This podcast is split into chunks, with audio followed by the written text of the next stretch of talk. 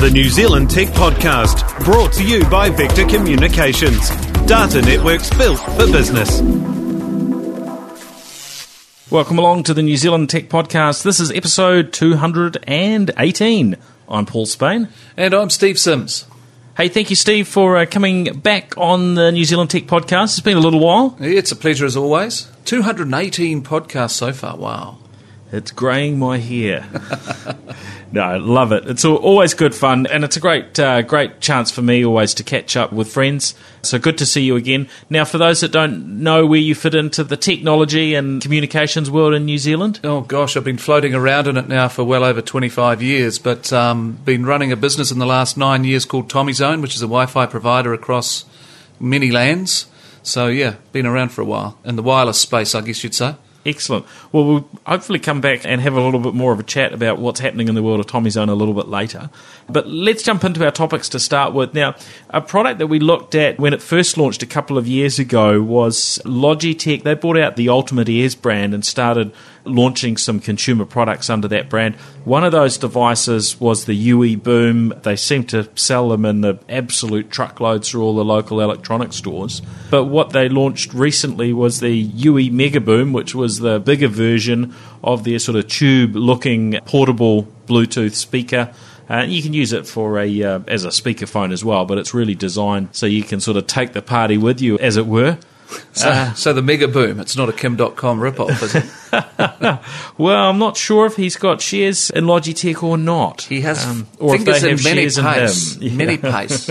But yeah, we landed this one, and I mean, we had the two of them sitting next to each other uh, before. And although it's only it looks as though it's only uh, maybe 15 to 20 percent longer, it looks a whole lot bigger and beefier, doesn't it? Well, if you've got one of those pencil cases at school, or you know, I used to have a pencil case The about big the barrel- same size. barrel you know, the pencil big case. barrel pencil Yeah, case. That's about yeah. the same size. Now, the other one looks like the one that you'd probably use as a drink bottle. So, as a comparison, you've got a small drink bottle and a big pencil case.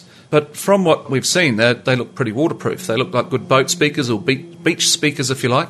Certainly, the form factor is one of those things that you don't mind dropping on the ground accidentally.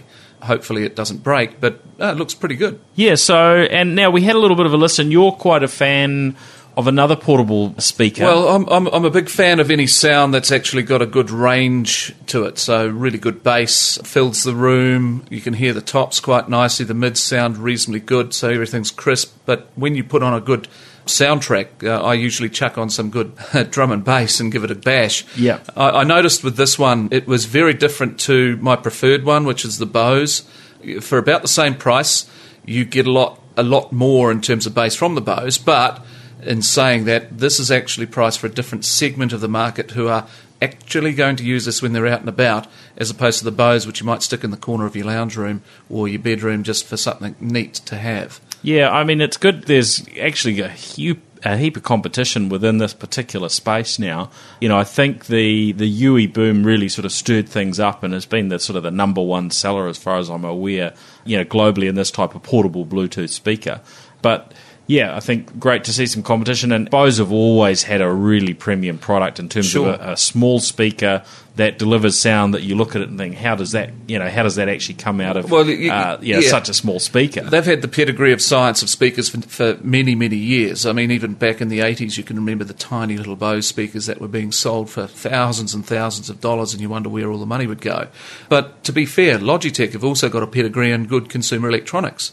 They are really good at what they do. They spend time and money on making it right, and I think that this product here is perfect for the bash around outdoor speaker. It has what I would believe probably the best sound that you can get for money can buy for that type of outdoorsy kind of speaker. Yeah, if you need something portable, it works well. And, and we use the original UE Boom at home quite a bit, and it's it's great. You just take it in whatever room you want to uh, want to use it, and away you go. Now, the new thing with Mega Boom is it's they're calling it they're saying it's IPX7 rated from a waterproof perspective. So you know, actually, they're saying, hey, yeah, feel free, take it to the beach, as, as you said, Steve. Take it in the shower if you want. So it's even got the little rubber bungs to you know to cover off the micro USB port, the three and a half mil uh, jack if you actually want to plug it in. Magnificent Um, dance party in the shower. That's something else. But I, I think I think the other feature that kind of got me is that you can get a couple of them together and put them on opposite sides of the room and still have it coming out of the one sound source, which I think is quite interesting. So pairing them up as a left and right speaker, if you like, similar to what you've seen from the way that the wireless speakers work with Sonos. So, you know, this is pretty cool. Yeah, yeah, they're a good speaker. I was pretty surprised with the sound. I guess you know I had I've had a similar thing with a, a few of the other premium sort of products in this space, and around the just the sound when you actually turn it on. You know, I had to duck into the other office to make sure there was nobody next door because they wouldn't have been able to hear what they were doing. It's actually puts out a pretty beefy sound, doesn't it? Yeah, yeah. Your neighbours might complain if you're going to use it in a small apartment. Yeah. So three nine nine, I think, is the uh, is the full retail price in New Zealand. Uh, you probably see it around a, a, little bit less than that. I know it's been already been advertised probably at the the three fifty type price range. So it's a, it's a bit of a step up on the original um, UE Boom uh, price wise, but I think it probably makes up for it in that extra sound if that's what you're looking for. Worth getting if you're an outdoorsy kind of person, you want to throw it around, spend that kind of money. If you're going to go and spend that kind of money and you're not going to do that, then my personal preference is a Bose, of course. But but look, there's a lot of choice when you're talking that top dollar now. Hmm. And I guess it depends on the sort of sound that you're you're looking for, the sort of music you listen to. Exactly. So um, most uh, of these stores will let you actually jump in and uh, and try one out. And at all costs, avoid the things that are sub two hundred dollars because they will not last and they sound like rubbish.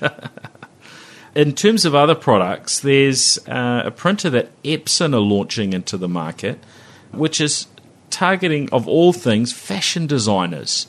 I saw this, I was amazed. I thought this is a pretty cool little thing. You've got printers for canvas, which you bowl on up, and Epson are obviously right up there with that. And they thought, well, why don't we print clothes and designs? So expect to see a, uh, a runway uh, fashion show with printed clothes in the future. It's but, pretty fascinating, isn't it? So they're, they're able to just to take, I guess, take a, a blank piece of cloth and you know print it up with whatever you want on it. So very easily. this is where it gets a little bit tricky. You can't just walk up with any old piece of cloth. It's got to be true. It's got to be synthetic, synthetic doesn't because it? Because it's using dye sublimation, things that we used to use many years ago when we printed phone cards on a bespoke basis. So it has to adhere to synthetic material. Great for hats, phone covers, all of those kind of things, but not great if you want to come out with the greatest leather look and have a you know a, work, a marking on it. No, it's not going to work. No, no.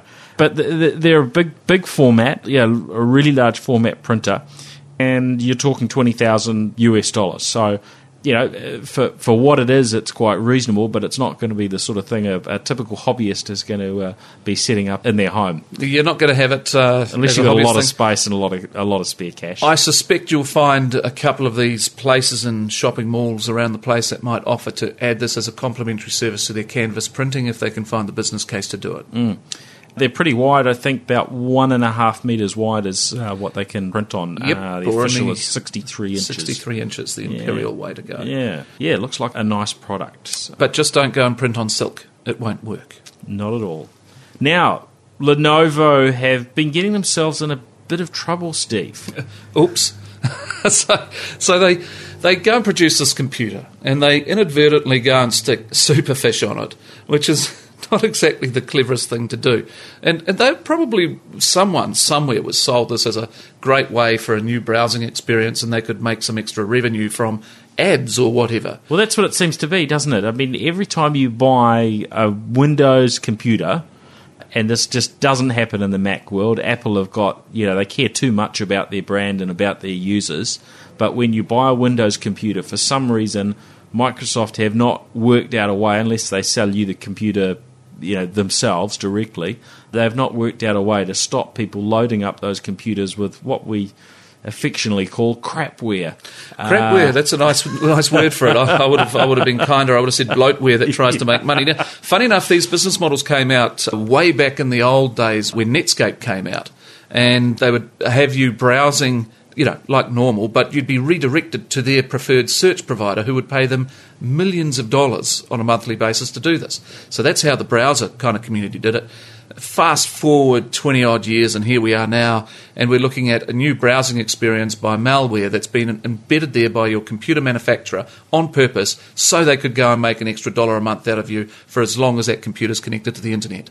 Now, the consumer reaction is just nuts. Why would you allow that to happen? So, yeah, there are ways to get rid of that. So, if you bought a new Lenovo computer, there are a lot of tutorials on learning how to take that off your computer. And I think most of the antivirus products will take that off as well. So, worth pointing out that you know, from as everything that we've read indicates that this is just Lenovo consumer laptops uh, sold towards the end of uh, of last year, uh, possibly into early uh, January uh, this year. Uh, that may have uh, the Superfish uh, software on it. And, and and what it does is, uh, as well as inserting these ads, it plays around with the security on your computer. So that's nuts. It, it, it, that's the, that's the crazy thing, isn't it? It potentially leaves you at risk if you go to your uh, banking website to do a secure uh, transaction and so on. it increases the chance that somebody potentially could could be watching what password you're typing and well, it replaces you know, what, what, you're doing online. So it's not a, it's not a good thing, is it? Once I, once I, that's done, it sort of leaves it wide open to other uh, you know security yeah, problems, right? Yeah. But but this is this is the the unfortunate thing is that you could be feeling that everything's okay with your Lenovo computer and you've got this green padlock to this particular uh, secure site, and uh, and before you know it, it's actually um, being quietly looked at um, by someone else's certificate. Yeah, far, far from ideal. Now, also down the security track, we've heard about some Android malware that can be spying on you after you turn your device off. So maybe you jump on a plane, you're going to travel overseas, and you turn your phone off, and you, and you might actually decide, look, I'm not going to fire it up when I get to the other end, maybe for you know for for a day until you get your your local sim if you're going on an extended trip, etc um, well, you might get a bit of a surprise. So, um, this particular one, they're calling it the uh, power off hijack. And uh, what it does, if your uh, if your Android device gets infected, uh, is when you hit power off, it uh, it pretends to power off your device, but it actually doesn't. It's um, not as vicious as Ebola. Uh, however, what it is doing with your phone is, is quietly leaking data all over the show, and uh, um, tricking you into things. Uh, uh, I was actually uh, speaking to you uh, just just prior to the podcast, saying that it reminds me of an app that came out when iPhones first came out, which was a, a Bluetooth virus scanner that would pretend to to uh, you know scan for viruses and just have an animated GIF on the on the screen. Yeah, it didn't actually do anything. No, it didn't do did anything it? at all. But yeah. but this is this is a similar situation. It's masking your phone uh, with a oh the phone is off. Wonderful. Um, so it, it doesn't have one of those. Uh, most Android phones don't have little lights that flash to say that they're still talking, do they? Like the old Blackberries used to. No, I think uh, we might still see that from HTC, but you know, most a lot of the vendors don't you know don't have the, the, the flashing LEDs. Yeah, so if your phone's off and you've still got a flashing LED and it's supposed to flash when it's on, then you've got a problem. Yeah, so well, well worth just just being cautious around your security uh, on on Android devices. I you know I think uh, you know most the the worst security issues with Android tend to be if you're using alternative app stores. You've got a rooted device, um, and for a lot of people, those things won't won't be the case. But uh, yes, worth worth keeping a watch on the, these sorts of uh, these sorts of issues. It certainly wouldn't be nice if this happened to you and you were travelling and your phone was doing a whole lot of data while you thought it was off. Uh, you know, roaming wise, in, in, in some way. And so Uh, friends let a- friends know a big- about this stuff. Big bill, exactly. Tell your friends who've got Android phones that this could be a problem. Watch out. now. What else have we got? Um, Hacking. we've got news uh, that NSA and GCHQ could be listening in to your mobile calls. What's this all about? Well, okay. So let's just go back and and think about something. For a start, governments have had access to telephone lines and telephone companies ever since they were invented. So legal interception is still allowed with mobile carriers and fixed line carriers. Doesn't matter. So they can still walk in the front door to AT&T or to Spark or to anyone else and say, "We want to listen to Paul Spain's phone conversations under this order, blah blah blah." Now that's I, am not sure they would they would get away with it in my case. well, I'm not far in your too case. squeaky clean. Yeah, yeah, well, that's that's right. I mean, you know, I'm just saying. Let's say evil Paul. um, so, so they actually can get jurisdiction to go and do that. Yeah. it's it's it's already there. Okay, this is different. This is where I believe that they've gone and proven a point that um, that SIM cards can be hacked. They've gone into the manufacturer and stolen the encryption out of their factory, so to speak, and they're using it back against them. Um, and so I'm, I'm not sure about this. Is this a told you so scenario, or is this a hmm, um, uh, something else nefarious is happening with it?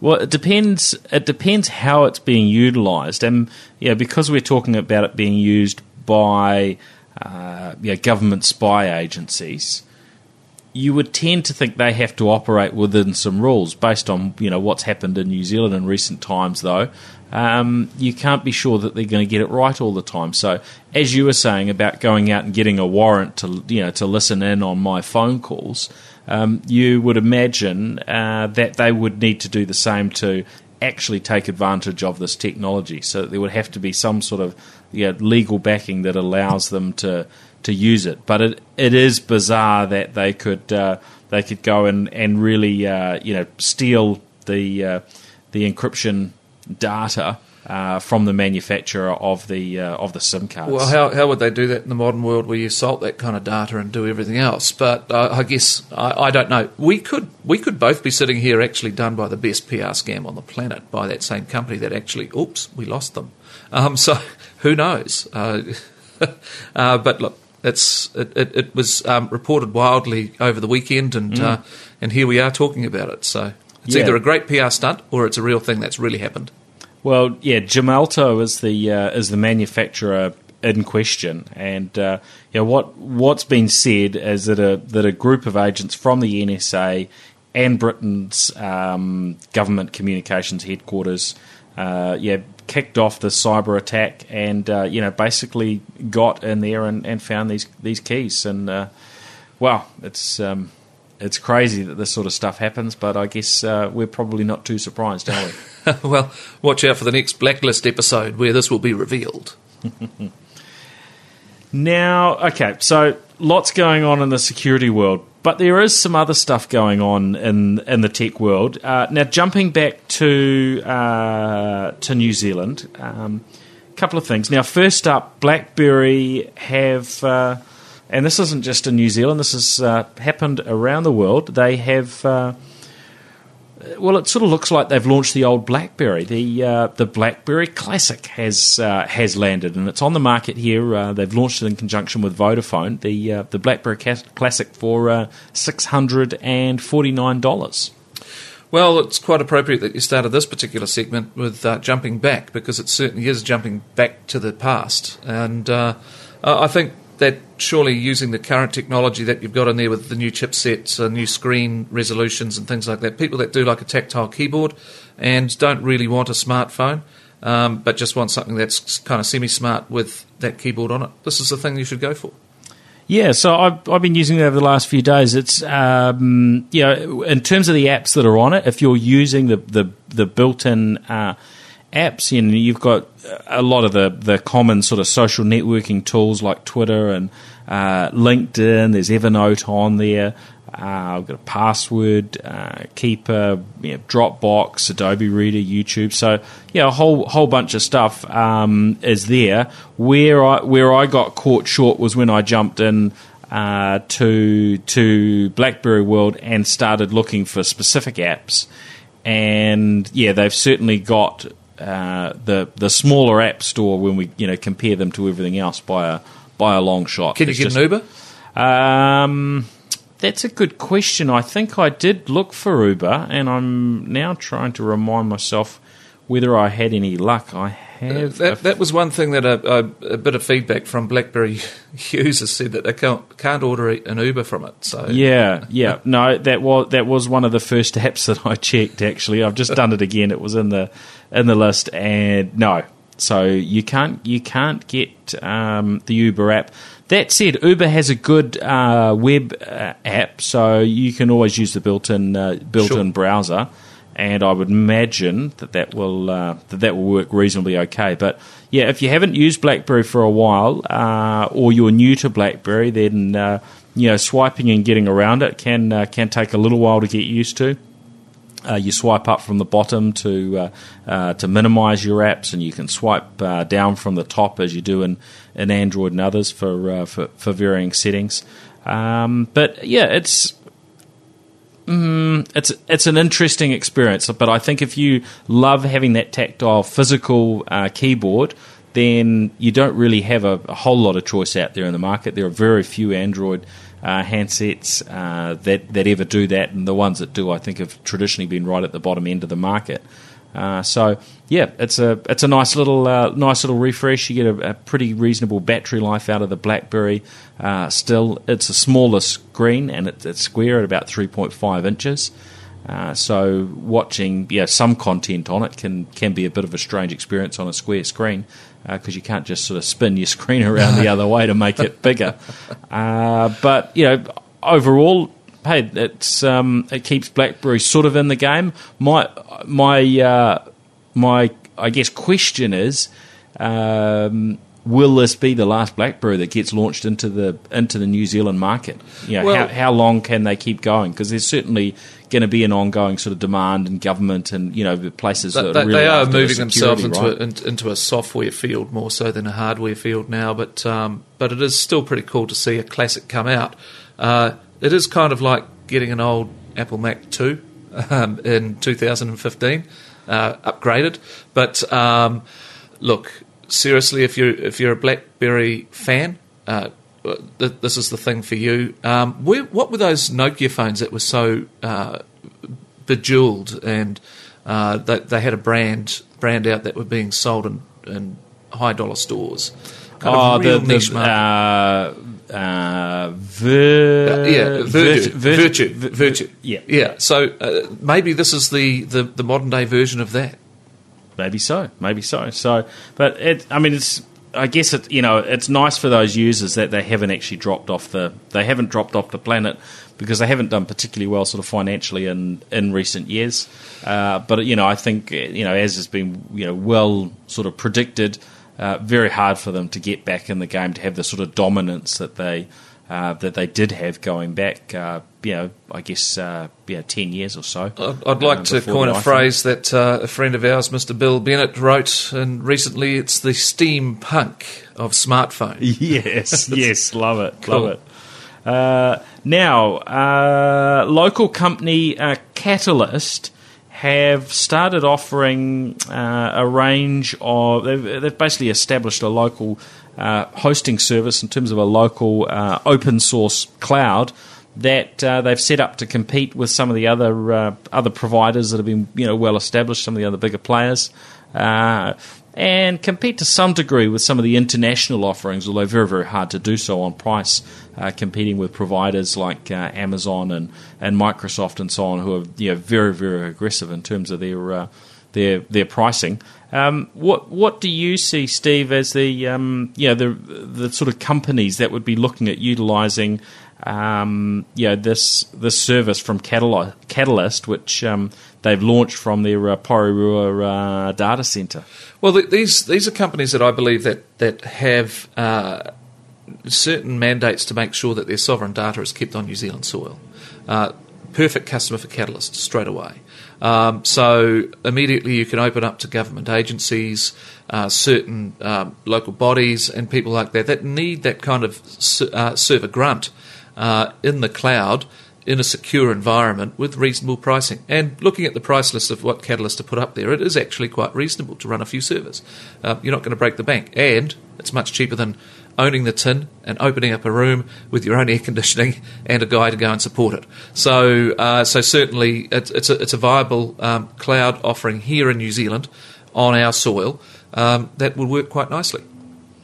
Yeah, it's uh, it's interesting that you know, this area is still growing. I wondered, you know, when things would sort of start, you know, the curve would start, uh, you know, dipping dipping off a little bit because we've had uh, really just in the last year, uh, Amazon and Microsoft move into the Australian uh, market, and so it's much much closer to home to get access to international uh, servers, international cloud offerings, Uh, yet here we are, and we're continuing to see that uh, that local growth. So, how much longer can it run for? I, I think the local growth scenario is, is more a byproduct of building up a customer base and becoming attractive to those bigger guys down the track. Maybe that's their strategy, who knows?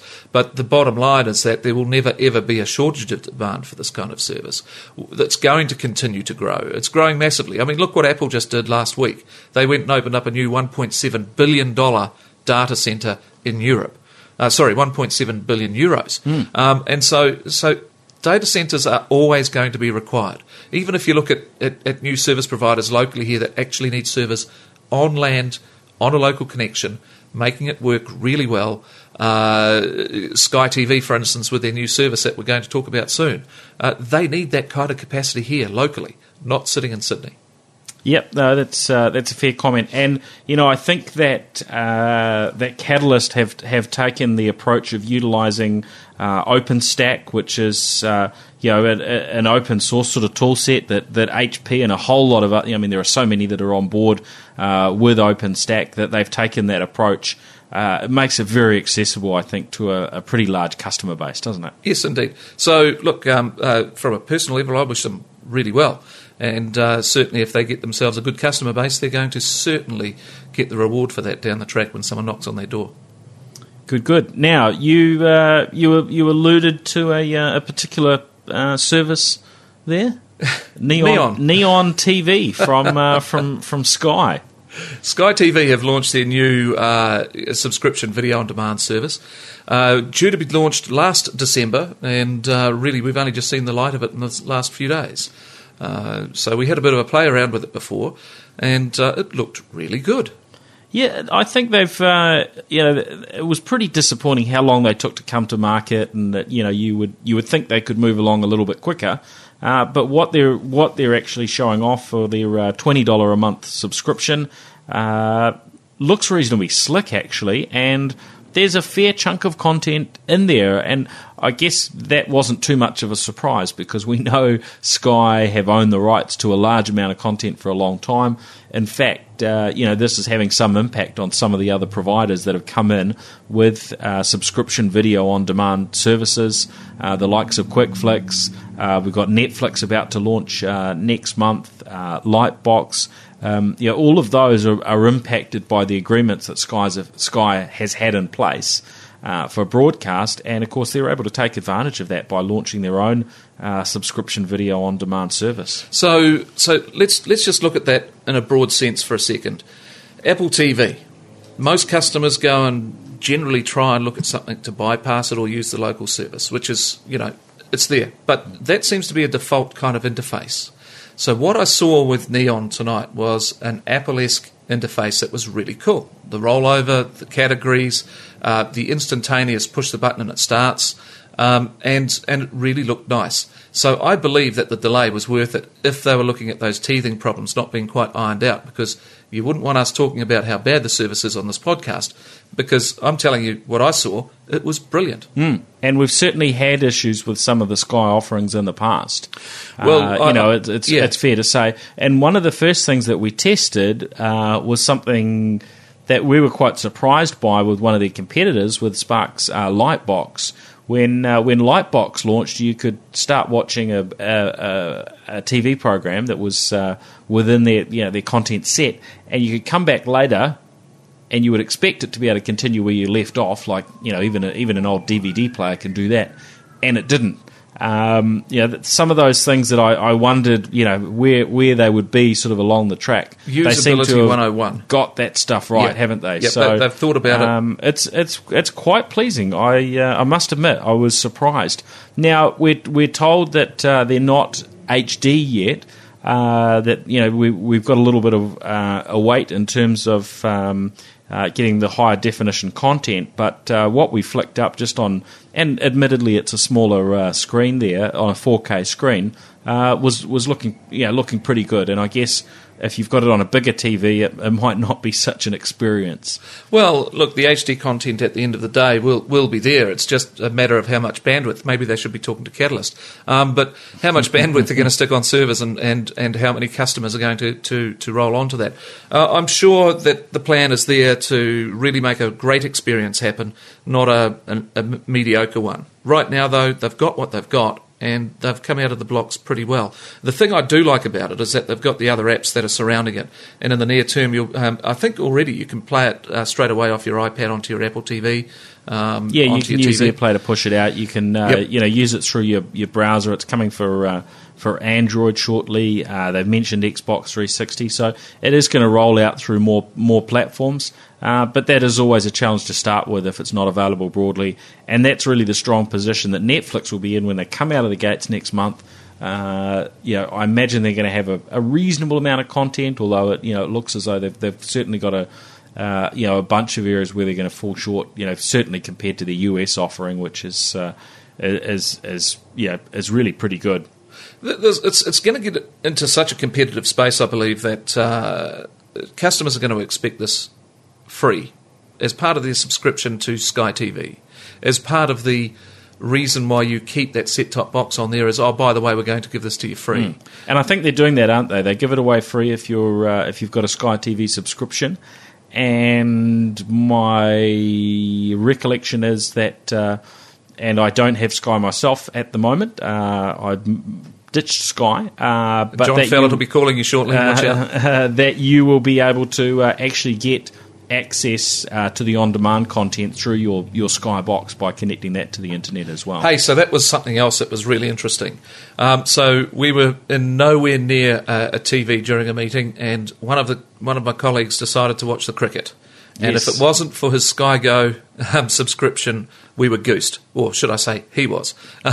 and so, so you know, these kind of digital offerings from the broadcasters are brilliant, and, and they're working well. So, um, kind of reminds me of, of the video revolution of the 80s and 90s, where there was a video store in every corner, and they were competing for the dollar and mm. um, selling popcorn and stuff like that. But uh, I, I suspect we're going to see the same kind of scramble for your eyeballs um, using the various devices and the content offerings. But the content is king at the end of the day. Absolutely, and uh, you know that's.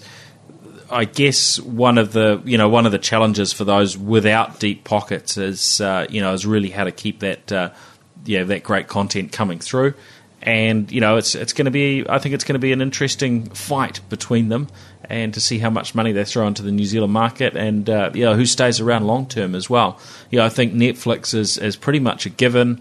You know, they've got a huge uh, amount of investment behind them. They're they're yeah, share market listed, of course, and doing very strongly uh, in in the US.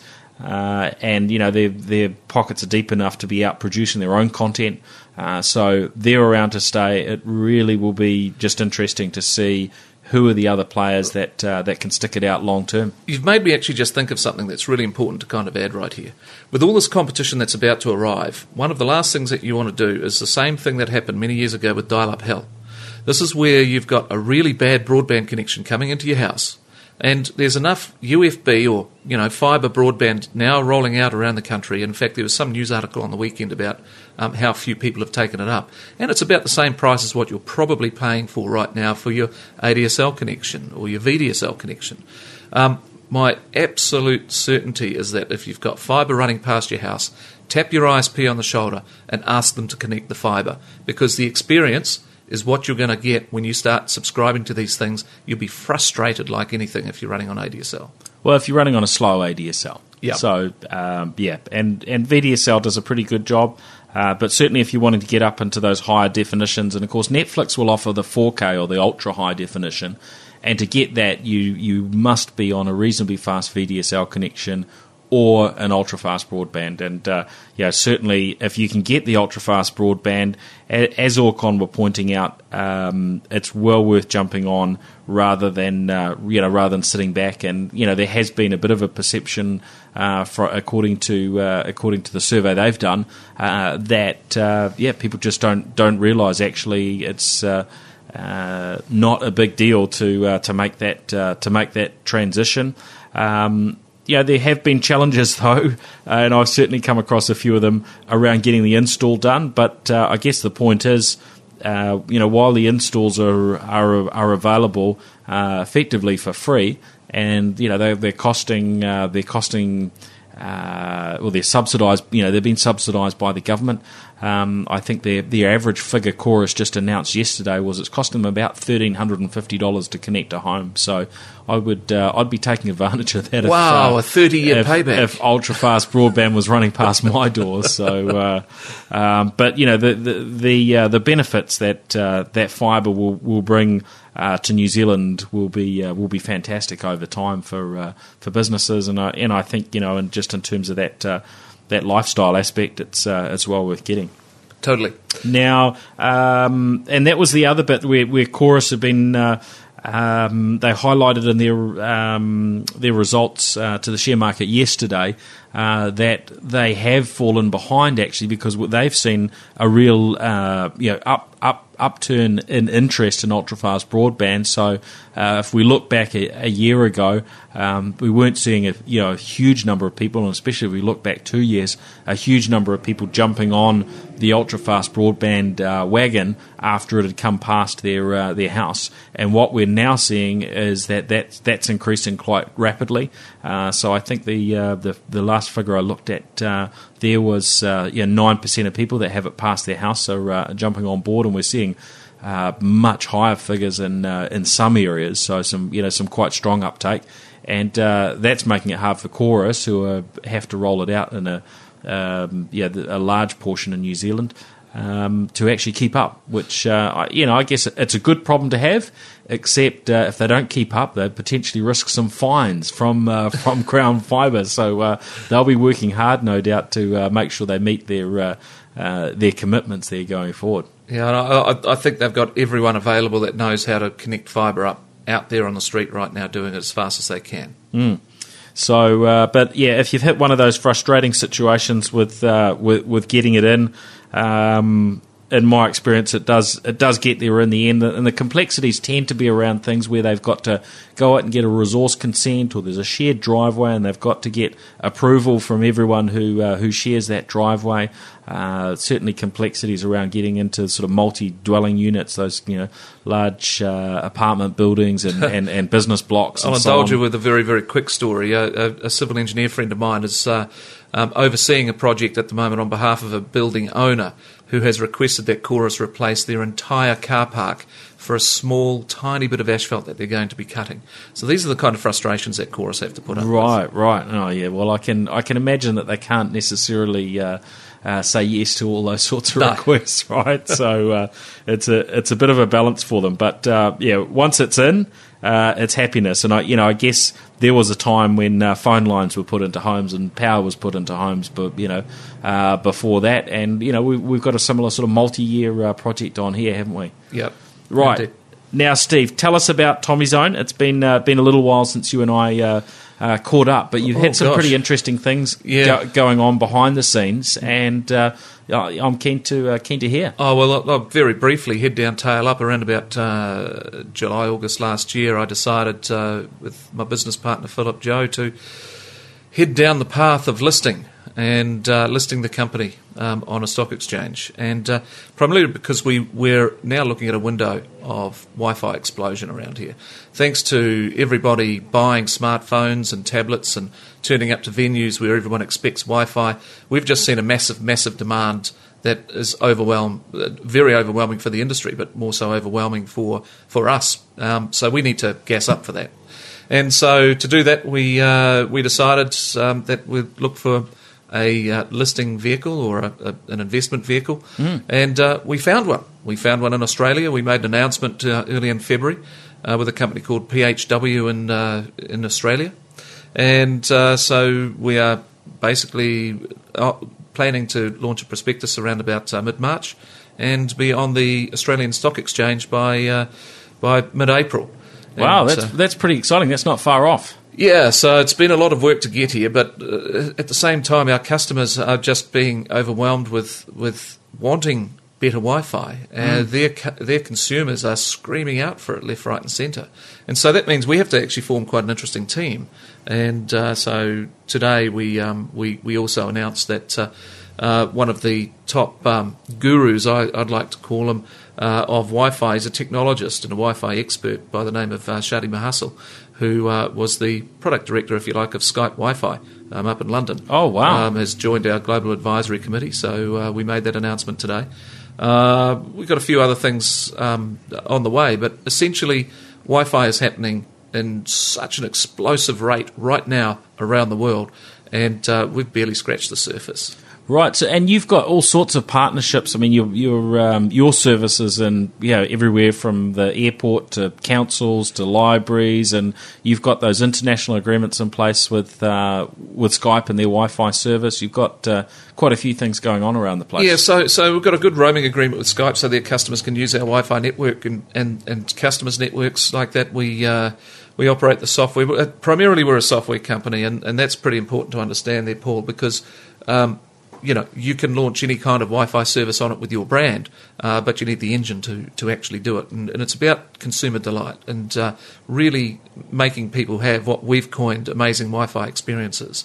So that's a combination of really, really good software, hardware, and really good services that sit across the top. So uh, this this year is going to be very busy in making sure that we've we've got amazing Wi-Fi experiences with those three things: the software, the hardware, and the services that we put behind it. Excellent. Now, I got a question: Is it getting harder to make money out of Wi-Fi because you know, as as consumers, we get used to the fact that there's you know free Wi-Fi around the place, uh, or is it just that the the cost of that Wi-Fi is moving? So instead of uh, as a customer that I have to, you know, pay to use Wi-Fi somewhere. Maybe that cost moves to the cafe, to the restaurant, to the airport, etc. Sponsored I mean, Wi-Fi is where it's at. Yeah, Sponsored so there's still Wi-Fi. there's still good money to be made. It's but it's but it's it's repositioned how it is, and I guess it's a a much bigger market. Yeah, if you look at uh, if you look at the services side of the business, it's about making sure that you've got a really good managed service Wi-Fi. I mean, Auckland Airport operate our system in the back of it, and uh, and and it really helps them to just make money out of that. They offer some portion free, and then they they ask customers to pay for it, and so it's it's quite a good. Uh, balance that seems to be a bit of a global standard for, for airports. Whereas a, a cafe wants to drive loyalty, a hotel wants to offer free Wi Fi, and they want to offer really good um, internet connectivity uh, for their guests. So, as a managed service, that's where that's where the gold is. Right now, one other uh, area I'd like to chat about uh, is Zomato. Now, we were talking about this uh, before before we jumped in. Yes. And uh, you, your your comment, uh, we were talking around the fact that, that Zomato, which is a, a restaurant discovery app, available on on you know the major mobile platforms. Um, you know, iOS, Android, Windows Phone. Not sure about BlackBerry, but they've got a, they've got web access as well. Um, is moving to a, a, sort of a cashless capability, so uh, you don't have to be carrying uh, carrying you know, cash to to maybe order some takeaways or uh, um, dine out. Well, this is this is the interesting thing because um, if you if you look at the way that Zomato and Yelp compete with each other, crowdsourced reviews and restaurant finding and things like that. You know, Zomato have 331,000 restaurants in 19 countries that they, they've got on their system. In New Zealand, uh, basically every major town and city has, has got some Zomato representation. Their business model is quite simple. Uh, as a restaurateur, you pay them some money and they put up your content um, into their user base and their user base comes and uses you. But to close the loop, what they've also done is a frictionless payment mechanism. Now, uh, the restaurateur that I was speaking to today, who went to last night's function held by Zomato, was talking about, well, it's interesting that we get the payment mechanism, but what's really interesting is that we get some profile information about who you are as a diner. And so that's where I think you're going to see a lot of that kind of stuff. It's kind of like the Uber for eating out. Mm. so, yeah, so, it's fascinating, isn't it? In, yeah. in, the, in, those regards, you drop your credit card details in, and then uh, then then away you go. You well, then, then, you've got um, sector-specific loyalty programs starting to push through, um, as opposed to the, the bank card ones that you usually get on Visa or whatever, uh, or your airpoints. Mm. Um, so so with having restaurant rewards on your Zomato um, app that has got your credit card number in the background, which you get your points from anyway. Uh, you start getting some other interesting rewards, but you're happy to give away a little bit of information to the restaurant. And so maybe next time they'll greet you and say, Hi, Paul, welcome along to Crab Shack. And off you go. Mm, so, yeah, it's, it's they've, interesting. They've got quite a fascinating story. Uh, I spoke with one of the founders uh, maybe 18 months ago, and we recorded a podcast. Now, unfortunately, there was. Uh, the environment that uh, that he was in was uh, was just a bit too noisy to, to produce a, uh, you know quality enough content to uh, to publish. But it was it was interesting hearing the story of how they started up, and you know we don't hear a huge of a huge number of Indian uh, tech startups that really take on the world. Um, but Zomato is one of them that have uh, they've been well funded out of. Uh, uh out of the out of Silicon Valley, uh, and uh, they've been very aggressive in their in their growth. And you know, when they launched here in in New Zealand, which you know, as I said, probably in the twelve to eighteen months ago time frame, um, you know, from that, that time to now, they've moved very, very quickly into into the market, and uh, they, they've well, really owned it. Yeah, I, would challenge you just on your earlier statement that we haven't seen a lot of Indian startups come out um, in, in, in, around the world. I agree. Probably in New Zealand, we, we don't see as many, but mm. globally, I've seen many. Uh, you know, in New Zealand, we've probably been in the industry exposed to Tech Mahindra uh, and, and companies such as that. But mm. as an app company, yeah, you're right. Uh, Zomato is something out of the bag. Um, 113 million dollars, I think, uh, has been you know poured into the guys um, as far as funding so far, and uh, and you know their, their recent valuation sitting at 660 million versus 3.4 billion for Yelp. But hey, there's a lot more people sitting in India than there are in the USA. So you can see where this is uh, this is really heading. Well, and they're and they're doing things very differently to uh, yeah to Yelp from what I can see, and, and Yelp hasn't had too much of. Uh, I know I would say not a huge amount of success within the New Zealand market, uh, especially compared to you know they've they've been quite dominant in the US. Um, but uh, you know, I, I, think Zomato are probably going to uh, move quite quickly now with the US since their their recent acquisition up there, uh, Urbanspoon. Um, I would I would say that they will probably surpass um, Yelp and, you know, and good on them because the if, if, if, they're starting to give progressive profiling information to the restaurants that they take money from for uploading their content, mm. um, and they've got that nice little ecosystem happening, I think that's a great business model, and, and, and they will uh, suddenly wake up one day and, and go, wow, we're actually bigger than Yelp. Uh, who knows? It's going to be an interesting market to watch, particularly when it comes to crowdsourced reviews, which I think was another thing that I read uh, recently is that someone said that no one's qualified to really write reviews, and, and how can someone eat 20 restaurant meals a, a week and, and put up 20 reviews a week? I mean, yeah, I agree with that comment, but everyone in this in this world is qualified to review a restaurant to a degree as long as they're fair. Uh, if they've got a gripe, then then yeah, you know, it's like TripAdvisor. People don't read those reviews that are extremely negative because they know that they're just having a, a bit of a, a, a gripe. But um, look, these crowdsourced um, uh, review sites are really putting in good business models to monetize your review, monetize the value of you to the restaurateur, and it's a great ecosystem. They're, mm. they're doing a great job. No, abs- absolutely. Um, very, very pleasing to uh, yeah to, to see them move along so quickly and, and do so well. Uh, well, I think that's it for us this week. So uh, thank you very much, Steve, for, for joining me. Thank you, Paul. Now, where do we find you? Uh, where do we find you online? You're on Twitter, uh, of course. Yeah, tw- Twitter's been a little bit quiet because my head's been down writing a lot of the prospectus stuff. So uh, you'll find me on Twitter at um, at Simsy, uh, and certainly you'll you'll easily contact me um, through Tommy Zone. Mm, excellent, excellent. Well, thanks for that, and thanks everyone for listening in. You can uh, you can catch us online at uh, nztechpodcast.com. Uh, you can find more podcasts to listen to at uh, podcast.co.nz, uh, and you can find me on Twitter at Paul Spain. Thanks everyone for listening. See ya. The New Zealand Tech Podcast, brought to you by Vector Communications, data networks built for business.